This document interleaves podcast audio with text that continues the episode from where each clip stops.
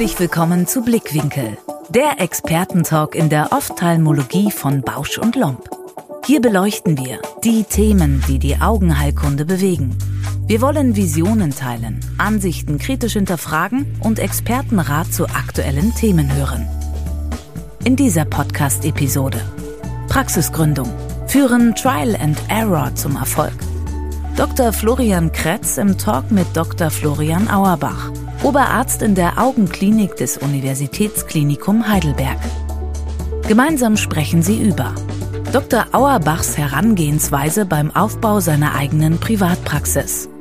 Sie diskutieren, welche Faktoren zu Beginn nicht unterschätzt werden sollten und warum sie beide am Ende ihren bisherigen Weg immer wieder genauso gehen würden. Augen zu und reinhören. Herzlich willkommen, Dr. Florian Auerbach. Ja, auch von meiner Seite aus. Freue mich riesig, hier sein zu dürfen. Und wir fangen gleich an. Selbst und ständig. Macht dir das keine Angst? Naja, also ich glaube, äh, die Entscheidung zu einer Selbstständigkeit ist schon vor längerem gefallen worden oder ist mir durch den Kopf gegangen mit aktuell gerade noch so ein bisschen im Fuß in der Uniklinik. Also sprich, meine Aufteilung jetzt in die Selbstständigkeit wird begleitet noch von einem Tag Uniklinik, wo ich hier noch Sprechstunden mache und auch noch operiere. Aber parallel natürlich, die letzten Monate waren sehr holprig. Und zwar einfach ein Sprung äh, in die Selbstständigkeit, die nicht wirklich, sagen wir es mal so, begleitet wurde durch, wie es manchmal ist, indem man da irgendwas übernimmt, sondern bei mir war es jetzt wirklich so, dass ich mich dazu entschlossen habe, eine Praxis von Grund auf zu gründen, so wie ich mir das schon immer vorgestellt hatte. Und ja, also selbst und ständig kann ich nur unterstreichen. Das waren wirklich turbulente Wochen und Monate, durch die ich jetzt hier durchgewartet bin. Aber äh, ich glaube, unterm Strich kann ich auch sagen, so viel gelernt wie im letzten halben Jahr habe ich selten.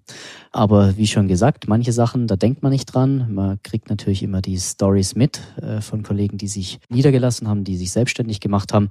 Aber es ist dann doch nochmal ein ganz großes Paket, was irgendwie so mit einhergeht. Einfach Dinge, an die man nicht denkt und wie schon gesagt, man ist immer wieder jeden Tag aufs Neue überrascht, was da auf einen zukommt.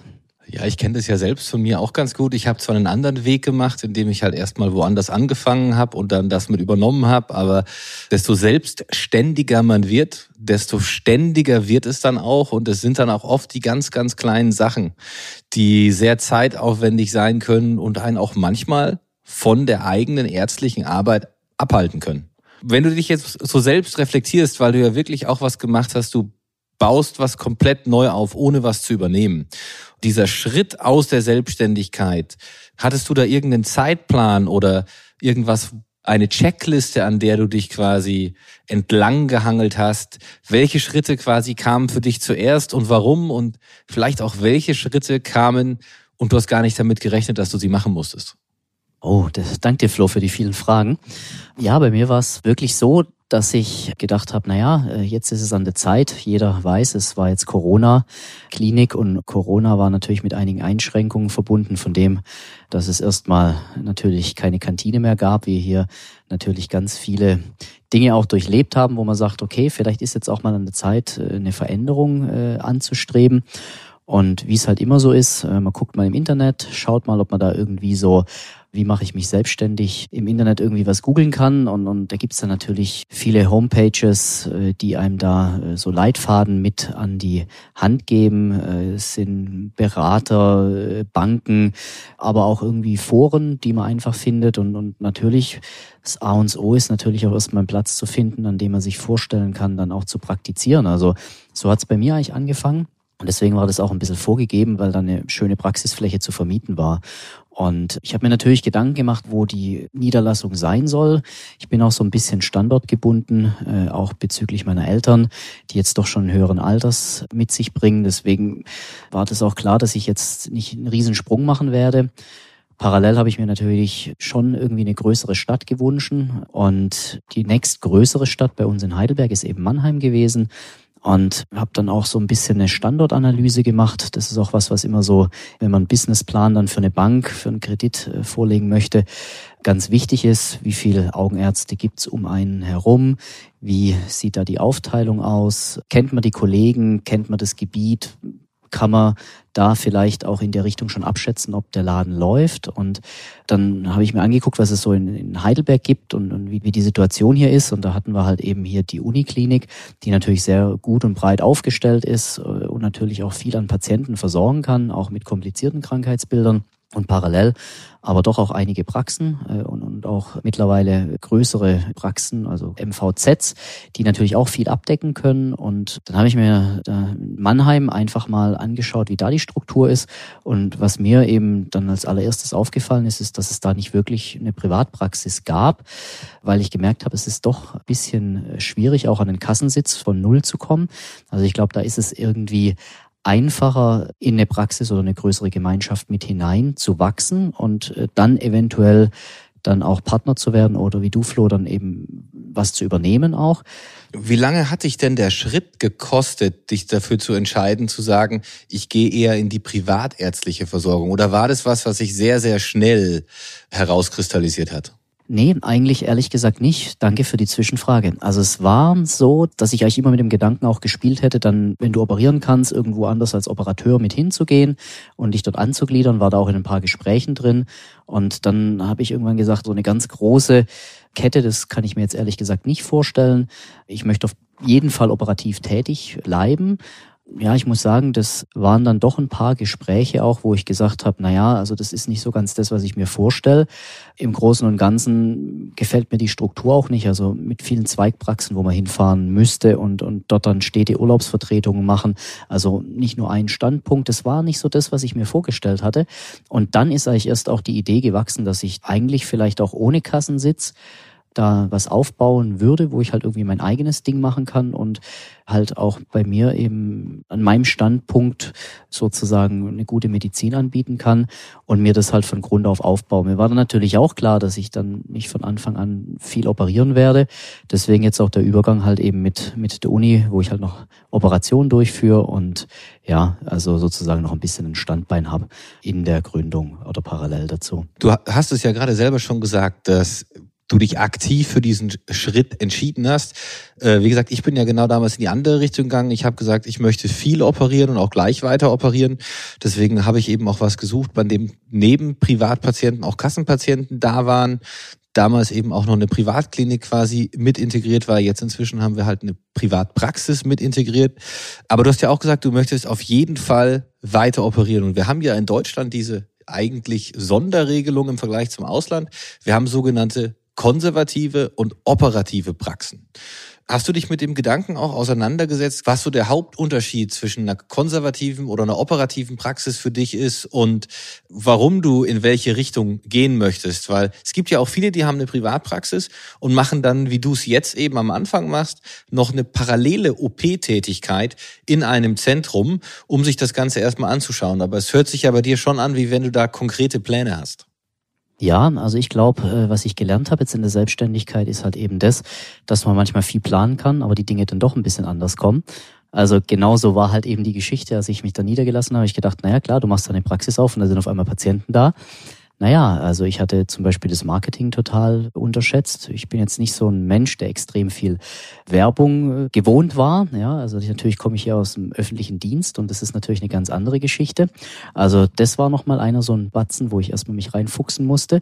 Und natürlich mit wenig Patienten kommen natürlich auch wenig Patienten, die man operiert. Und da ist mir sehr schnell bewusst geworden, dass halt im Endeffekt ein, wer wirklich operieren will, der braucht auch einen Kassensitz. Einfach auch der Zahlen wegen und um da wirklich viel was zu machen. Aber natürlich ist der Plan, wenn man dann ein bisschen mehr sieht, was an Patienten, also sagen wir mal Patienten für Lideingriffe oder für Katarakte kommen, dass man dann auch sich nach OP-Möglichkeiten umschaut oder parallel jetzt halt am Anfang auch noch woanders einen halben Tag oder sowas als Operateur dann tätig sein kann und da vielleicht jemand unterstützen kann. Ne? Werbung. Kennen Sie schon Stellaris Elite von Bausch und Lomb? Ein Farco-Gerät optimal eingestellt auf Ihre individuellen Bedürfnisse und Präferenzen. Mit Stellaris Elite entscheiden Sie selbst, ob Sie mit praktischen Komplettpacks für das automatische Fluidics-System Adaptive Fluidics oder für klassische Infusionssysteme operieren möchten. Maximale Flexibilität, ganz ohne sich schon vor der Anschaffung des Geräts auf ein Infusionssystem festlegen zu müssen. Klingt gut? Testen Sie Stellaris Elite in einer unverbindlichen Gerätedemo. Alle weiteren Informationen und Kontaktdetails in den Shownotes. Werbung Ende. Es ist ja auch jetzt bei dir so, wie gesagt, du operierst jetzt an der Uni. Operierst du wie ein Belegarzt im Moment auch deine eigenen Patienten schon an der Uni? Oder ist es eher noch, dass du halt hier wirklich nur die Uni-Patienten versorgst und mit deinen erstmal selber dann in die Planung gehen möchtest, wie du es machst? Also die Sache ist so, dass ich äh, hier natürlich die Patienten, die in die Uni kommen, äh, versorge, habe aber auch schon meine eigenen Patienten hier äh, operiert aber es ist natürlich so, in so einem Haus der vollen Versorgung wie hier sind natürlich die Strukturen ganz anders, als wie wir das natürlich im ambulanten Bereich möglich ist. Also ich sage jetzt nur mal ein Stichwort, das sind die Wartezeiten und auch die Organisation ist natürlich, wenn man das in einem ambulanten Sektor planen kann, natürlich um einiges besser äh, durchführbar und auch äh, sozusagen zu organisieren. Ja, das muss ich schon sagen. Ich sehe jetzt halt eben den großen Unterschied zwischen der ambulanten Versorgung und einer großen Uniklinik umso deutlicher. Ne? Kann da, wie gesagt, auch nur aus eigener Erfahrung sprechen. Es macht einen riesen Unterschied, ob du quasi in einem städtischen oder universitären Haus operierst oder ob du eben deinen OP selber organisierst wie bei uns. Die Effizienz ist einfach ganz anders und man kann sich halt die Sachen auch selber passend machen. Gibt's für dich jetzt Beweggründe, dass du schon drüber nachdenkst, auch deinen eigenen OP später zu bauen oder in diese Richtung zu gehen? Oder ist es noch was, wo du sagst, ich bin noch so in den Anfängen meiner Selbstständigkeit, ich will da noch ein bisschen abwarten? Also ich glaube, das ist eher letztere. Also was ich natürlich wirklich unterschätzt habe, sind, sind einige Kosten äh, in, der Selbstständigkeit. Also die IT-Infrastruktur möchte ich da nur kurz ansprechen. Also ich habe gedacht, da stellt mal irgendwie so einen Server in so einen Raum und dann hat man halt da Internet und dann funktioniert das. Das habe ich total unterschätzt. Auch eine DV-Verkabelung und so weiter und so fort. Besonders halt auch ein funktionierendes Backup und Sicherungssysteme und was es nicht alles gibt. Ne? Dann so die Firewall und dass man da halt irgendwie mit wenigen Computerkenntnissen nicht wirklich weiterkommt. Und je mehr man sich dann auch beschäftigt mit den Anforderungen, die man eben braucht, und da sage ich jetzt nur OP, die sind ja noch mal strikter, ähm, und natürlich auch das Geld, was man in die Hand nehmen muss. Da muss man ja auch erstmal dann eine gewisse Anzahl an Patienten haben, um sich sowas leisten zu können. Also ich denke, sinnvoll wäre das dann wahrscheinlich in kleinen Schritten irgendwo sich einzumieten, einen eigenen OP bauen, äh, weil du da gefragt hast. Also das äh, ist etwas, was ich mir aktuell nicht vorstellen kann. Das ist wirklich nochmal so eine Sache. Da muss man erstmal nochmal, denke ich, ein paar Jahre ins Land ziehen lassen, um da nochmal drüber nachzudenken. Du hast ja vorhin schon das Thema Businessplan erwähnt gehabt. Was waren für dich so die drei wichtigsten Punkte, wo du auch gemerkt hast, das ist auch das, was die Bank hören wollte in diesem Businessplan, die du auch berücksichtigt hast? Ich glaube, Investitionen einerseits, also was für Geräte ich brauche, um sozusagen die Patienten adäquat untersuchen zu können. Und da habe ich mich das erste Mal auch mit beschäftigen müssen, was kann ich überhaupt mit den Geräten abrechnen. Und äh, die zweite Geschichte ist, wie viele Patienten kommen denn dann rein? Also sprich, was da sozusagen dann auch abgerechnet werden kann an Patientenzahlen und natürlich, was die laufenden Kosten sind. Da hatte ich es ja vorhin schon angesprochen, das sind einfach so ein paar Punkte, die man total unterschätzt. Ja, also was auf der Hand liegt, sind so Strom und Miete und so weiter. Aber ich glaube, ein großer Faktor, und das ist natürlich auch nochmal so etwas, was echt schwierig ist in der aktuellen Zeit, ist natürlich Angestellte. Also ich glaube, dass das Personal ist etwas, was sehr kostenintensiv ist und äh, sehr schwierig auch zu finden. Ja, besonders wenn man mit so einer Startup-Mentalität da irgendwie rangeht. Es ist immer einfacher, wenn man einen größeren Laden hat und da was anbieten kann. Aber wenn man da halt irgendwie so so eine One-Man-Show ist und da irgendwie so ein bisschen belächelt wird mit dem, was man da macht, muss man sagen, hat man es natürlich noch mal ein bisschen schwieriger. Ich kann dir aus Erfahrung sagen, desto größer du wirst, desto schwieriger wird's mit dem Personal. Weil Personal ist krank, Personal macht seine Arbeiten nicht und desto mehr Leute du hast, desto weniger kannst du sie kontrollieren und desto schwieriger ist es auch teilweise, die Leute bei der Stange zu halten und vor allem auch motiviert zu halten. Und nur ein ganz kleines Beispiel aus der Corona-Zeit. Jeder hatte in der Corona-Zeit weniger Patienten. Wir haben den Patientendurchlauf reduziert. Wir haben geguckt, dass sich keiner ansteckt. Wenn du das aber lange machst oder zu lange machst, dann gewöhnt man sich daran, dass man weniger arbeitet und denkt dann danach, wenn man wieder hochfährt aufs eigentliche Normalpensum, man würde sich jetzt überarbeiten. Und man muss da auch ganz arg aufpassen, dass manche Leute entwickeln teilweise eben aus dieser Situation heraus einen Burnout. Deswegen, ich glaube, Personal könnten wir fast einen eigenen Podcast führen. Deswegen würde ich jetzt auch nochmal eher drauf einsteigen. Du hast ja schon gesagt, im Moment bist du vor allem konservativ ausgerichtet. Was waren für dich so die wichtigsten Geräte, die du für deine Patientenversorgung dir anschaffen wolltest? Ja, also ganz klar. Ja, also das allererste, was du natürlich brauchst, ist eine Spaltlampe und ein Untersuchungstisch, gar keine Frage. Mit natürlich Autorefraktor und Lensmeter, damit du halt einfach mindestens mal ein Visus und alles äh, hinkriegen kannst. Und heutzutage, glaube ich, geht's halt auch nicht mehr ohne OCT. Ja, das ist halt einfach auch so eine Geschichte. Wenn du halt Patienten untersuchen möchtest, musst du halt auch gewisse Sachen anbieten. Ich habe äh, zu dem OCT noch eine Funduskamera und ein Gesichtsfeld mir angeschafft und das ist das, mit dem ich jetzt erstmal aktuell arbeite. Geplant war dann noch was für die Topografie, aber gibt natürlich aktuell auch Lieferschwierigkeiten. Das ist auch nochmal so eine Sache, die äh, natürlich auch jeden betreffen. Und äh, was dann halt toll ist, wenn die Sachen gut eingebunden werden können. Ne? Da musst du dir halt auch Gedanken machen, was du dann für eine Software benutzt, ja, die die ganzen Sachen verknüpft und wie du das den Patienten schön präsentieren kannst. Ich habe mir gedacht, es ist immer schön, was Visuelles zu haben. Deswegen habe ich mir da einen großen Bildschirm reingehangen und ein Angio-OCT, was das auch farblich schön darstellen kann, was ich den Patienten darlegen möchte. Also ich glaube, heutzutage geht's nicht mehr ohne OCT und bisschen Technik, die auch da ist da kann ich dir auch nur voll und ganz zustimmen. Es ist einfach wichtig und letztendlich haben die Patienten ja auch ein gewisses Recht drauf, gerade bei denen, die es ja auch von ihren Kassen bezahlt bekommen, die Maximalversorgung und eben auch eine entsprechende Qualität der Behandlung und der Untersuchung zu kriegen. Das war für mich immer so ein ausschlaggebender Punkt, nicht hinterherzulaufen, sondern wenn dann eben auch vorne mitzulaufen. Gar keine Frage. Ja. Und ich meine, wenn du dann halt dich neu äh, niederlässt, dann macht es ja auch Sinn, die Geräte des modernsten Standes auch zu, äh, anzuschaffen. Und das ist auch das, was die Leute erwarten. Ja. Punkt. Ja. Wir haben ja ganz kurz das Personal angesprochen gehabt. Mir geht's aber jetzt eher quasi so um das Team, das du dir gerade aufpasst. Weil das ist ja der große Vorteil, wenn man klein anfängt, kann man sein Team formen. Gab es da für dich bestimmte Auswahlkriterien, dein Team um dich herum zu bauen, dass das Ganze passt? Ja, auf jeden Fall. Also ich glaube, es A und O ist, und das ist der Riesenvorteil im kleinen Team. Naja, du bist halt irgendwo auf Augenhöhe. Ja, du bist natürlich auch umso mehr angewiesen. Also wenn du halt zu zweit nur im Team bist und jemand fällt aus, dann hast du halt wieder die ganze Arbeit zu tragen.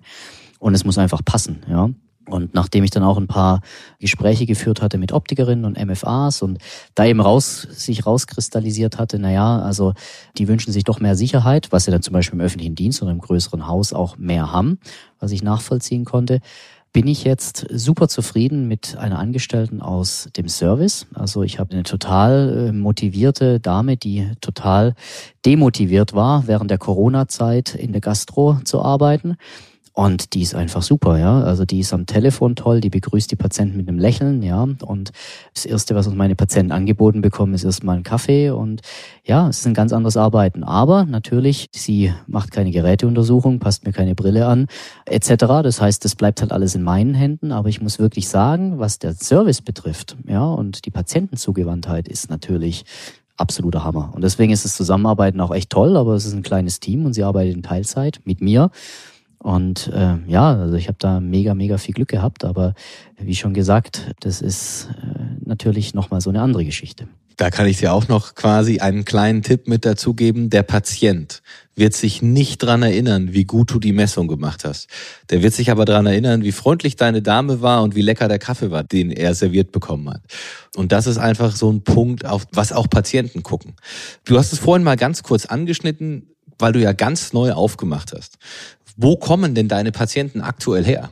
Ja, das ist auch eine sehr, sehr gute Frage. Also die kommen nicht aus der Uniklinik. Ja, das hatte ich zum Beispiel am Anfang auch gedacht. Ne? Ich bin jetzt hier in der Nachbarstadt und gucke hier seit Jahren auch Patienten an, aber die meisten, also eigentlich quasi keiner der Patienten, die ich hier versorgt habe, sind mir da groß nachgefolgt. Ja, also man muss schon sagen, das sind Leute, die dich im Internet finden, weil du dort Werbung machst, eine Homepage hast, über Yameda vertreten bist oder Dr. Lip oder die über Empfehlung kommen. Also ich glaube, dass am Anfang ist es, ist es auch immer ganz wichtig, weil natürlich viel Freunde und Bekannte da die halt natürlich im Endeffekt auch andere Freunde und Bekannten das weiterempfohlen haben, aber auch Leute, die dich zufällig im Internet gefunden haben. Und da ist halt irgendwie die Google-Suche, glaube ich, so eine ganz äh, gute Geschichte. Also man muss halt einfach eine gute Homepage haben und da ein bisschen optimiert sein, auch was SEOs betrifft. Und ich glaube, das tröppelt dann nach und nach rein. Aber ich glaube, die bestzufriedensten Patienten sind, glaube ich, die, die wirklich happy waren mit der Behandlung und die werden das auch weitererzählen. Ja, also da muss ich sagen, das ist, glaube ich, das wie, wie mein Publikum, meine Patienten zu mir gekommen sind.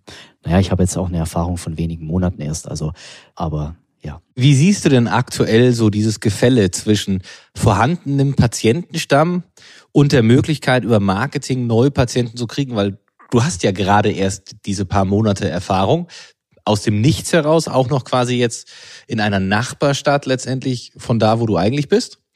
Im Vergleich zu zum Beispiel dem Patientenstand, den man sich auch in einer Uni letztendlich heranzieht. Ja, also ich glaube, da ist ein sehr großes Potenzial da, was das Marketing betrifft. Also das war was, was ich total auch unterschätzt hatte am Anfang. Wie schon gesagt, es sind natürlich noch viele freie Termine. Die werden schnell gefüllt durch andere Aufgaben. Also das ist, wie wir es vorhin schon gehabt haben, selbst und ständig. Auch in der Zeit, wo du in der Praxis bist, gibt es dauernd was anderes zu tun. Und äh, ich glaube, dass da wirklich ein großes Potenzial da ist. Also, und ist natürlich auch eine Sache, wo du dich erstmal reinfuchsen musst. Also wenn du vorher nie was mit Google Ads zu tun gehabt hast oder sonstigen Sachen, auch Shameda oder sowas äh, oder Dr. Lip, dann ja, du musst dich mit beschäftigen, du musst gut präsent sein und ich glaube, das ist das A und O, ja, dass die Leute dich halt einfach finden, also eine gewisse Auffindbarkeit. Und es läuft halt einfach so, dass die Leute kurz mal am Handy schauen, wenn sie was am Auge haben, wo ist der nächste Augenarzt und dann in Google Maps das eingeben und dann gucken, ja. Und so, so, so läuft es heutzutage, ja. Also das ist nicht mehr so, dass man, dass man die Zeitung aufschlägt und äh, dann äh, sich die Anzeige ausschneidet und äh, dann in sechs Monaten, weil sie noch am Kühlschrank hängt, äh, da irgendwie zum Augenarzt geht, weil man da die Anzeige nicht gefunden hat, sondern es ist wirklich so, man hat ein Problem, man will das sofort gelöst haben, am besten eine App und Termin machen. Ne? Und das heißt, man muss dort präsent sein. Du hast Recht und du hast Unrecht. Aus jetzt doch langjähriger Erfahrung kann ich dir sagen, dass der Printmedienanteil nicht zu unterschätzen ist. Klar, Zeitung hat abgenommen, aber andere Printmedien sind durchaus was, wo die Leute eben auch nachgucken und sich dann überlegen, boy, ich könnte auch mal wieder zum Augenarzt gehen. Oh, kannst du mir gerade einen Tipp geben? Welche Printmedien meinst du da? Ist jetzt schwierig, meistens vor allem Magazine. Also für deinen Bereich definitiv Hochglanzmagazine.